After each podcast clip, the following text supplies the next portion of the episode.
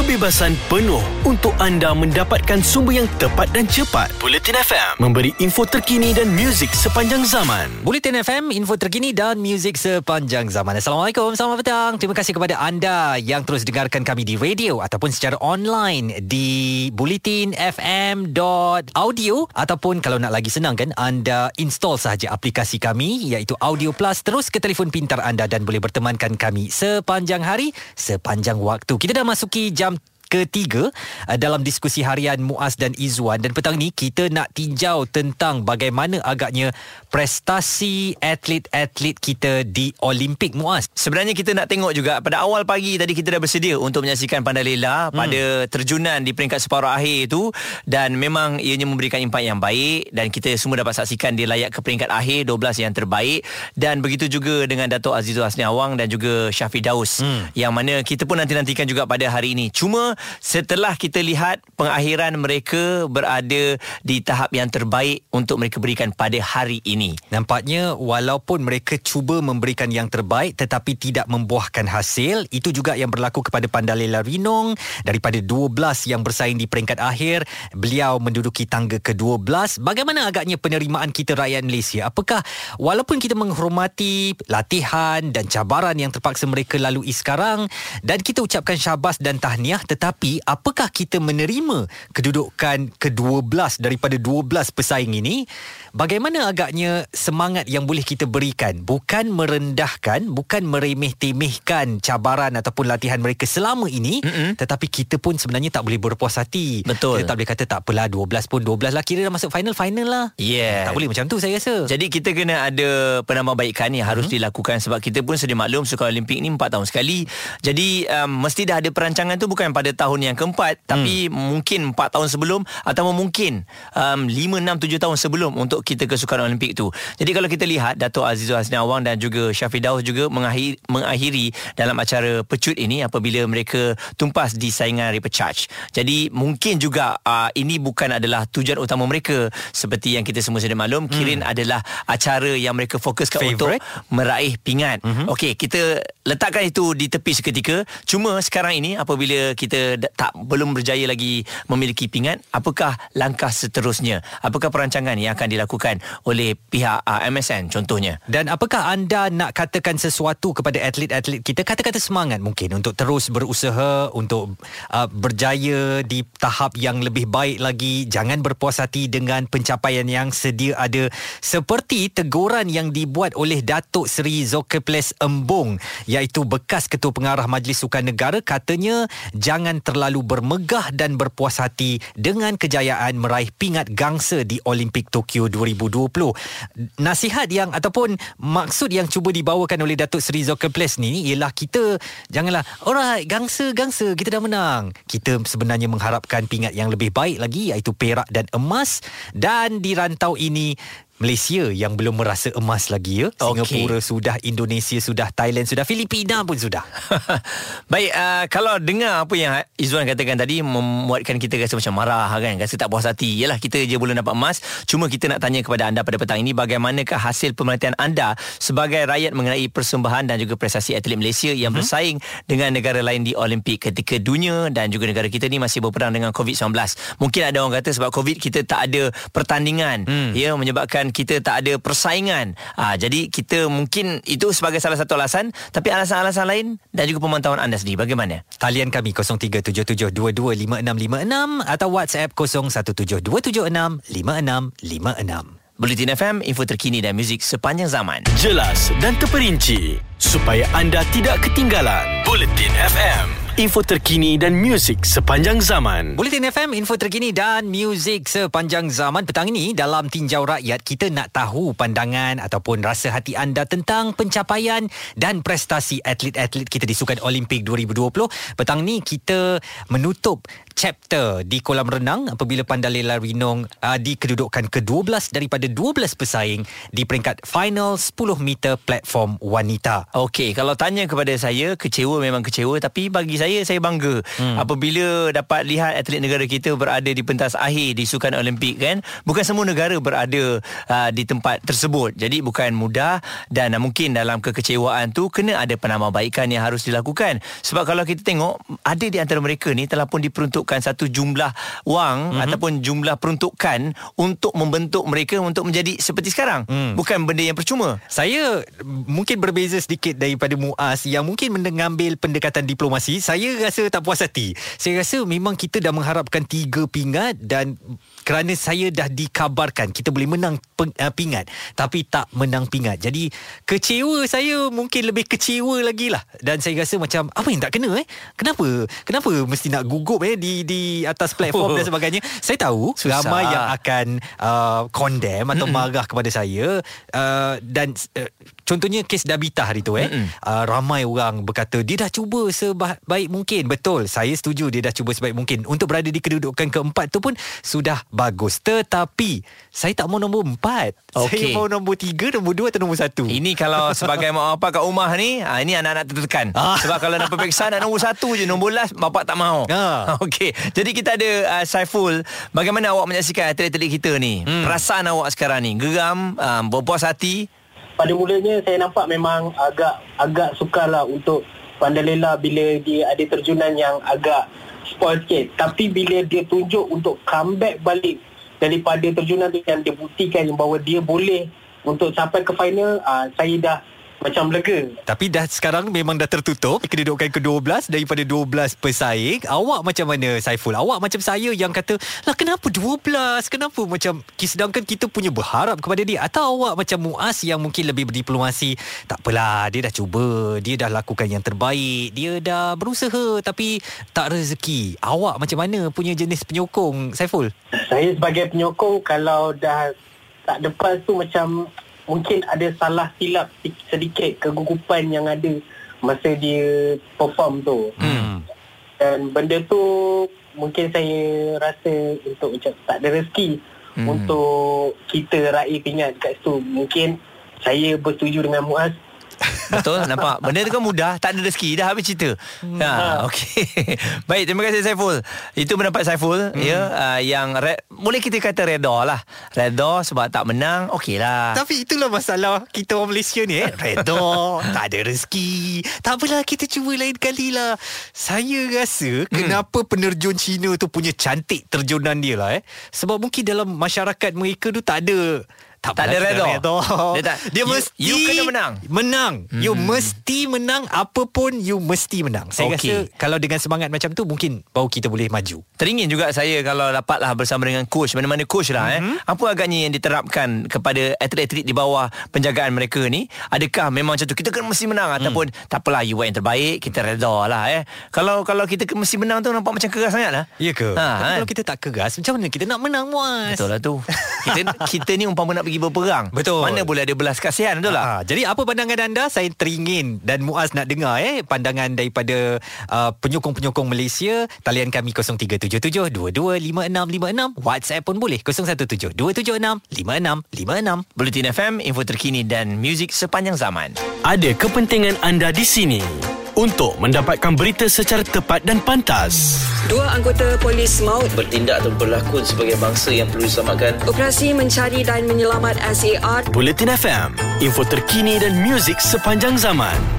Bulletin F M, info terkini dan muzik sepanjang zaman. Petang ini kami nak tinjau pandangan rakyat. Bagaimana agaknya penerimaan anda kepada prestasi yang ditunjukkan oleh atlet-atlet Malaysia di Sukan Olimpik dua ribu dua puluh Tokyo. Kita ada Cik Nur Isham yang berada di Pening dengan ceritanya semangat betul ni. Ya, Assalamualaikum. Waalaikumsalam warahmatullahi. Bagaimana agaknya penerimaan uh, ataupun reaksi Cik Isham lah kepada uh, atlet-atlet kita di Tokyo ni? Okey, macam ni ya. Terlebih dahulu saya nak ucapkan tahniah kepada semua atlet-atlet Malaysia. Mhm. Yang mana yang berjaya atau yang tidak berjaya lah. Baik. Sebab mereka ni telah membawa cabaran negara. Betul. Kalau kita ambil tekanan pun pada mereka pun kesian juga. Mm-hmm. Cuma sekarang ni kita cuba tengok balik di mana kelemahan kita. Mm-hmm. Sebab saya sebagai contoh macam angkat berat wanita Filipina. Mm. Saya kagum dengan beliau. Walaupun beliau sebuah kekurangan, tapi beliau menganggap kelemahan uh, bukan penghalang untuk berjaya. Mm. Walaupun beliau berlatih, berlatih sebuah kekurangan. Di sini saya yakin Majlis Sukan Negara akan cuba memperingkatkan lagi, sebab saya tengok yang mana yang yang dalam Olimpik ni mereka ni boleh berjaya. Masih ada peluang lagi untuk minyak di masa akan datang untuk dapat pingat emas, perak dan juga kangsar. Mm-hmm. Ha, dan perancangan perlu dibuat, dan kita, saya sebagai rakyat Malaysia, kita sepatutnya memberi sokongan moral kepada mereka dan juga Majlis Sukan Negara. Saya yakin uh, selepas ni kita akan bangkit balik dan kita akan tengok balik di mana kelemahan-kelemahan kita dan kita akan perbaiki balik untuk uh, mutu sukan negara kita lah. Mm-hmm. Dan uh, kalau kita lihat, kepayahan akan membuatkan kita menang. Jadi adakah kita punya atlet ni manja? Maksudnya uh, semua dah diberikan. Mm. Sebab tu nak capai kemenangan tu susah. Dia kena susah-susah sikit kot, baru senang nak menang. Okey, uh, kalau kalau kalau pendapat saya lah, saya lebih suka biar kita susah dulu. Mm. Sebab susah ni dia akan mengajar kita untuk bekerja lebih keras lagi. Uh-huh. Ha, ini macam saya kata tadi dekat dekat cik lah. Uh-huh. Kekurangan bukanlah orang kata apa penghalang untuk kita berjaya. Kalau kita dap, dapat kemewahan, kita rasa mungkin kita tak akan berusaha bersungguh-sungguh. Betul. Sebab semuanya ada. Jadi kesusahan kita tu kita akan bersemangat. Hmm. Baik. Ha, maksudnya bukan susah sangat, tapi orang kata apa? Uh, jangan manja memang, lah. Uh, jangan manja. Ya, betul. Maksudnya kita dengan manja, kita berusaha bersungguh-sungguh. Saya yakin, tapi saya tengok uh, setakat lah ni atlet Malaysia pun ada peningkatan walaupun kekalahan. Tapi di masa akan datang mereka boleh mencapai kejayaan. Okey. Terima kasih Cik Nur Hisham atas pandangan ya. anda. Ya, terima kasih. Assalamualaikum. Waalaikumsalam. Satu pandangan yang masih saya perkirakan dalam suara majoriti rakyat Malaysia, berdiplomasi. Tak apa, lepas ni kita boleh buat baik lagi, kan? Sampai bila? Sampai bila? Sabar. Uh, tahan geram anda tu, Izwan. Ya, yeah, sebab, sebab apa, Muaz? Uh-uh. Kita dah diwar-warkan. Baik, kita boleh menang. Ada cahaya emas. Kita boleh genggam emas kali ni. Tak ada. Itulah kata-kata motivasi Izwan. Adakah orang nak pergi bersukan? Tak apa, kalam tak apa, kita terima seadanya. ha, Jadi sebab memang kata-kata semangat ni, sebelum nak bergerak, kita mesti menang. Kita dah buat yang terbaik, hmm. kita mesti menang. Selalunya macam tu. Memang jarang semua kita at- dengar kita tak apa kalah, pergi je dulu. Kita kalah-kalah lah. Memang semua atlet mahukan emas, kan? Tapi mungkinkah ada sedikit lagi yang boleh kita polish mereka ni supaya betul-betul dapat emas? Kita akan nantikan postmortem yang akan dilakukan mm-hmm. oleh M S N dan juga semua pihak lah, agar ada perancangan untuk atlet kita seterusnya. Terus dengarkan kami, Bulletin F M, info terkini dan muzik sepanjang zaman. Bulletin F M, terkini, relevan dan penting untuk anda. Info terkini dan muzik sepanjang zaman, Bulletin F M. Hari ini memang, hari ini dengan semalam lah, memang agak uh, mendebarkan mm. sebab um, pada pusingan kelayakan saja, Lela um, hanya menduduki tempat ke lapan belas. Memang ngam-ngam untuk masuk semifinal lah. Mm-mm. Dan selama pengalaman saya tengok Lela dan masa bertanding, uh, masa training sekali dengan dia dulu, mm-hmm. Lela ni memang um, sangat-sangat konsisten. Mm-hmm. Memang untuk layak ke peringkat yang seterusnya, biasanya bukan satu uh, benda yang sukarlah bagi mm. Lela ni. Tapi semalam, hari ni memang Uh, satu cabaran, bukan saja buat Lela, tapi buat um, uh, kami sekali lah yang penyokong-penyokong sukan terjun ni. Mm-hmm. Sebab ki, sebab kita orang memang agak mengejutkan juga, sebab kita tak sangka yang uh, Lela uh, boleh um, kata struggle sikit lah untuk untuk layak ke peringkat semifinal. Tapi nasib baik dapat juga uh, bertanding uh, di final. Mm-hmm. Sama juga dengan uh, rakan dia Jun Hong. Mm-hmm.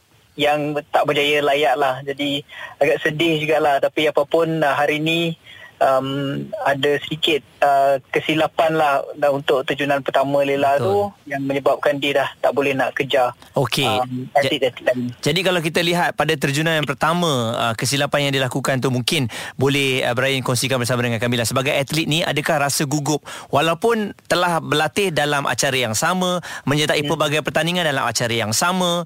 Jadi um, betul ke untuk terjunan pertama selalunya akan memberikan kesan kepada kita gugup, rasa takut? Betul, betul. Sebab uh, terjun pertama ni yang paling gen, uh, genting eh. Genting sekali lah. Mm-hmm. Sebab uh, kita biasanya yang kedua tu dah okey, sebab kita dah biasa dah, dah biasakan uh, mental dengan diri kita lah. Yang mm-hmm. pertama ni biasanya kita nak buat yang terbaik. Sebab uh, sebab satu ialah kita nak bagi uh, impression yang bagus dekat juri. Mm-hmm. Um, yang yang yang yang kedua ialah kita sendiri nak Uh, betulkan apa yang kita dah buat masa pusingan yang sebelum ni lah. Sebab masa pusingan sebelum ni Lela uh, terj- buat terjunan yang pertama okey, tapi saya rasa dia masih boleh buat yang terbaik. Tapi mungkin um, masa pertandingan, uh, masa pusingan pertama tadi, dive pertama tadi Lela dia mungkin terlalu nak buat yang terbaik. Mm-hmm. Jadi kadang bila kita um, terlalu fikir nak buat terbaik, uh, di situlah uh, kita buat kesilapan. Saya rasa cabaran kepada Lela juga, uh, Brian, ialah kerana sebelum ini beliau meraih pingat emas eh acara yang sama di kejohanan Piala Dunia Terjun FINA di Tokyo dalam tahun ini. Jadi beban sebagai seorang yang memegang emas dalam kejohanan peringkat dunia itu pasti dibawa juga untuk mempertahankan kedudukan yang sama di pentas Olimpik ini. Anda bersetuju? Setuju. Hmm. Setuju sebab uh, untuk dapat uh, juara dunia ni memang bukan benda yang uh, bukan benda yang senang, walaupun masa tu tiada uh, apa ni tak ada uh, tak ada China yang bertanding masa mm-hmm. tu mm-hmm. tapi tapi tetap satu pencapaian yang cukup-cukup uh, membanggakanlah. Dan kita tahu Lela datang ke uh, Tokyo kali ini bukan saja fokus kepada individu, malah uh, untuk acara sinkro sekali. Dan mm-hmm. sinkro juga Lela antara acara yang bagi saya Lela sangat-sangat letak um, Uh, harapan yang tinggi untuk untuk menang pingat. Jadi bila bila masa tu dia gagal uh, untuk menang pingat bersama dengan Manny, jadi tekanan tu bagi saya um, semakin bertambahlah untuk acara individu dia. Baik. Jadi um, apapun uh, bukan satu um, bukan satu uh, benda yang mudah. Mm-hmm. Uh, dan saya rasa Lela boleh bangkit semulalah dari dari semua ni. Kami Positif memberikan info yang anda perlukan.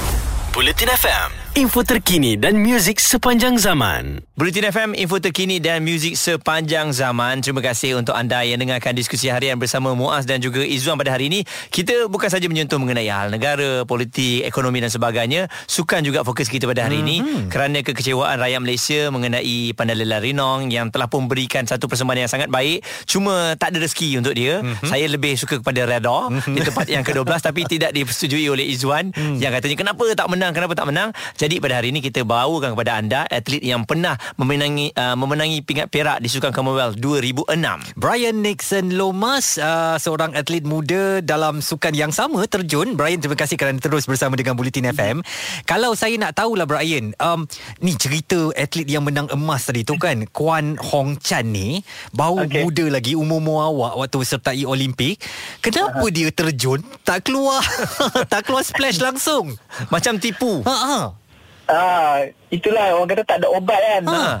Um, satu ialah teknik teknik uh, entry dia yang cukup bagus dan perfect lah orang kata. Hmm. Dan yang kedua ialah uh, ada sikit um, dari segi dia punya bentuk badan, walaupun tak mm, tak banyak tapi saiz badan dan dari segi lompatan dia, dan yang paling penting ialah teknik entry itulah yang membuatkan dia dapat Um, uh, ada dua ke tiga uh, terjunan yang dapat perfect. Perfect, betul. Mm. Mm. Okey, jadi bila awak kata bentuk badan ni memainkan peranan, ini bermakna kalau badan dah sedikit naik, uh, adakah itu mempengaruhi dan juga mungkin umur yang meningkat?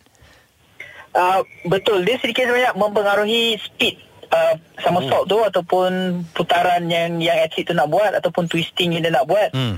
Uh, sebab bila badan rasa berat sikit, jadi dia punya lompatan tu akan terjejas sikit dan speed dia pun akan uh, terjejas sikit. Sebab tu kalau dekat China, masa saya ingat dulu masa berlatih di sana training camp, atlet-atlet China kata memang di, dia punya pemakanan tu dijaga dengan sangat uh, sangat teliti lah. So ah. uh, berat badan memang tak boleh uh, tak boleh um, bertambah lah dengan tak boleh tambah dengan sesuka hati lah. So uh, coach memang akan sentiasa pantau atlet-atlet atlet terjun mereka, terutamanya yang yang yang wanita, sebab wanita ni bila badan dia naik sedikit memang akan memberi impak sikit lah dekat terjunan tu. Mm-hmm. Jadi mungkin kembali kepada Pandelela tadi, uh, Brian, mm-hmm. apakah yang perlu beliau lakukan uh, kepada satu lagi Olimpik mungkin tiga tahun akan datang di Paris uh, pada tahun dua ribu dua puluh empat? Um, bagi saya um, Lela cuma perlu terus uh, berlatih bersungguh-sungguh, fokus pada Um, event dia sepuluh meter sinkro mm-hmm. dengan sepuluh meter individu ni, sebab um, mungkin masa tu usia dia dah tiga puluh satu. mm. uh, Yang paling bagus ialah mungkin dia fokus dekat satu uh, event saja. Mm-hmm. Saran saya lah, mm-hmm. sebab kan saya rasa untuk acara sepuluh meter sinkro terutamanya, ini adalah antara um, acara yang paling besar sekali peluang untuk menang pingat sebenarnya berbanding dengan individu, sebab individu ni satu negara boleh hantar uh, dua, hmm. dua atlet. Maksudnya dua tempat tu dah Um, maksudnya kalau ada dua China dekat sana dan dua tempat tu memang dah agak sukar lah. Ya, seperti kita uh, nampak keputusan hari ni lah.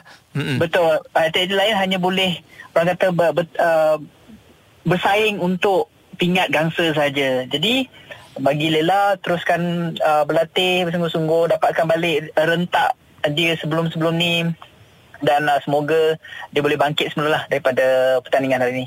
Okey. Dan satu soalan, Brian. Uh, ramai yang tanya, kenapa agaknya atlet-atlet tu banyak pakai macam um, getah ataupun uh, patch. Uh, patch dia kat belakang tu. Mm-hmm. Ada di kaki, tangan dan sebagainya. Uh, jadi ada yang setengah penerjun ni dia cedera. Jadi itu antara uh, tip yang orang kata boleh uh, mengurangkan sedikit kesakitan yang oh. atlet itu uh, rasalah. Hmm. Dan uh, orang juga nak tahu, Brian Nixon Lomas ni tak mau kembali ke arena ke? Tak adalah. Saya rasa usia saya pun dah tahun ni mencecah tiga puluh satu. Aha. Dan lelaki punya standard ni sekarang ni dah semakin uh, tinggi. Uh-huh. Kalau tak ada terjunan-terjunan yang difficulty tinggi, memang tak boleh nak bertanding ke uh, peringkat uh, ke pentas uh, antarabangsa lah. Mm-mm. Jadi Mm-mm. lebih baik kepa- uh, bagi peluang kepada yang yang yang yang muda ataupun pelapis-pelapis muda. Okey, kita hormati pen- pandangan dan pendirian anda. Tapi uh, tolonglah mana yang uh, boleh awak bantu, termasuk pengalaman-pengalaman di tiga Olimpik dan Sukan Commonwealth ini, uh, kena kongsikan dengan atlet-atlet muda kita, ya Brian? Boleh. Baik, Brian. Terima kasih kerana bersama dengan Bulletin F M. Baik, terima kasih. Jaga diri dan stay safe, ya. Ya, sama-sama. Baik, itu dia sedikit sebanyak kita dah curi tips ya uh, untuk anda yang duk asyik komen je kenapa tak lompat, betul-betul bukan perkara yang mudah. Hmm. Dan uh, tertanya juga saya uh, kalau kita tengok pada usia tiga puluh satu tahun dia dah tarik diri sebab dia sedar dia sedar ruang. Hmm. Dia sedar dia sedar bahawa aku dah tak boleh pergi lagi. Hmm. Jadi baik kita tarik diri dulu. Betul. Dan betul, kan? uh, uh, walaupun kita yalah ada rasa kecewa, tetapi uh, faktanya mereka telah menjalani ujian dan latihan yang cukup intensif sekali. Cuma akhirnya macam Muaz katalah, pasrah dan reda lah ya. Okey, jadi Izwan dah dia dah boleh terima hakikat dan saya harapkan anda juga boleh terima hakikat tersebut. Kita doakan ada satu lagi peluang uh, Datuk Azizulhasni Awang dan juga Syafiq Daus hmm. untuk kirin pada hari Sabtu ini. Itu adalah pingat kita yang terakhir. Kita harapkan ada kemenangan untuk kita. Ha, terus doakan Malaysia dan dengarkan kami. Bulletin F M, info terkini dan muzik sepanjang zaman. Analisis. Hanya kerana memiliki seratus lima puluh kilogram daging lembu yang disembelih tanpa kebenaran. Kemas kini. Sistem e-tanah yang dilaksanakan secara kerjasama awam swasta P P P. Dan pendapat. Ini bukan perkara yang boleh diambil enteng. Inilah Bulletin F M, info terkini dan muzik sepanjang zaman.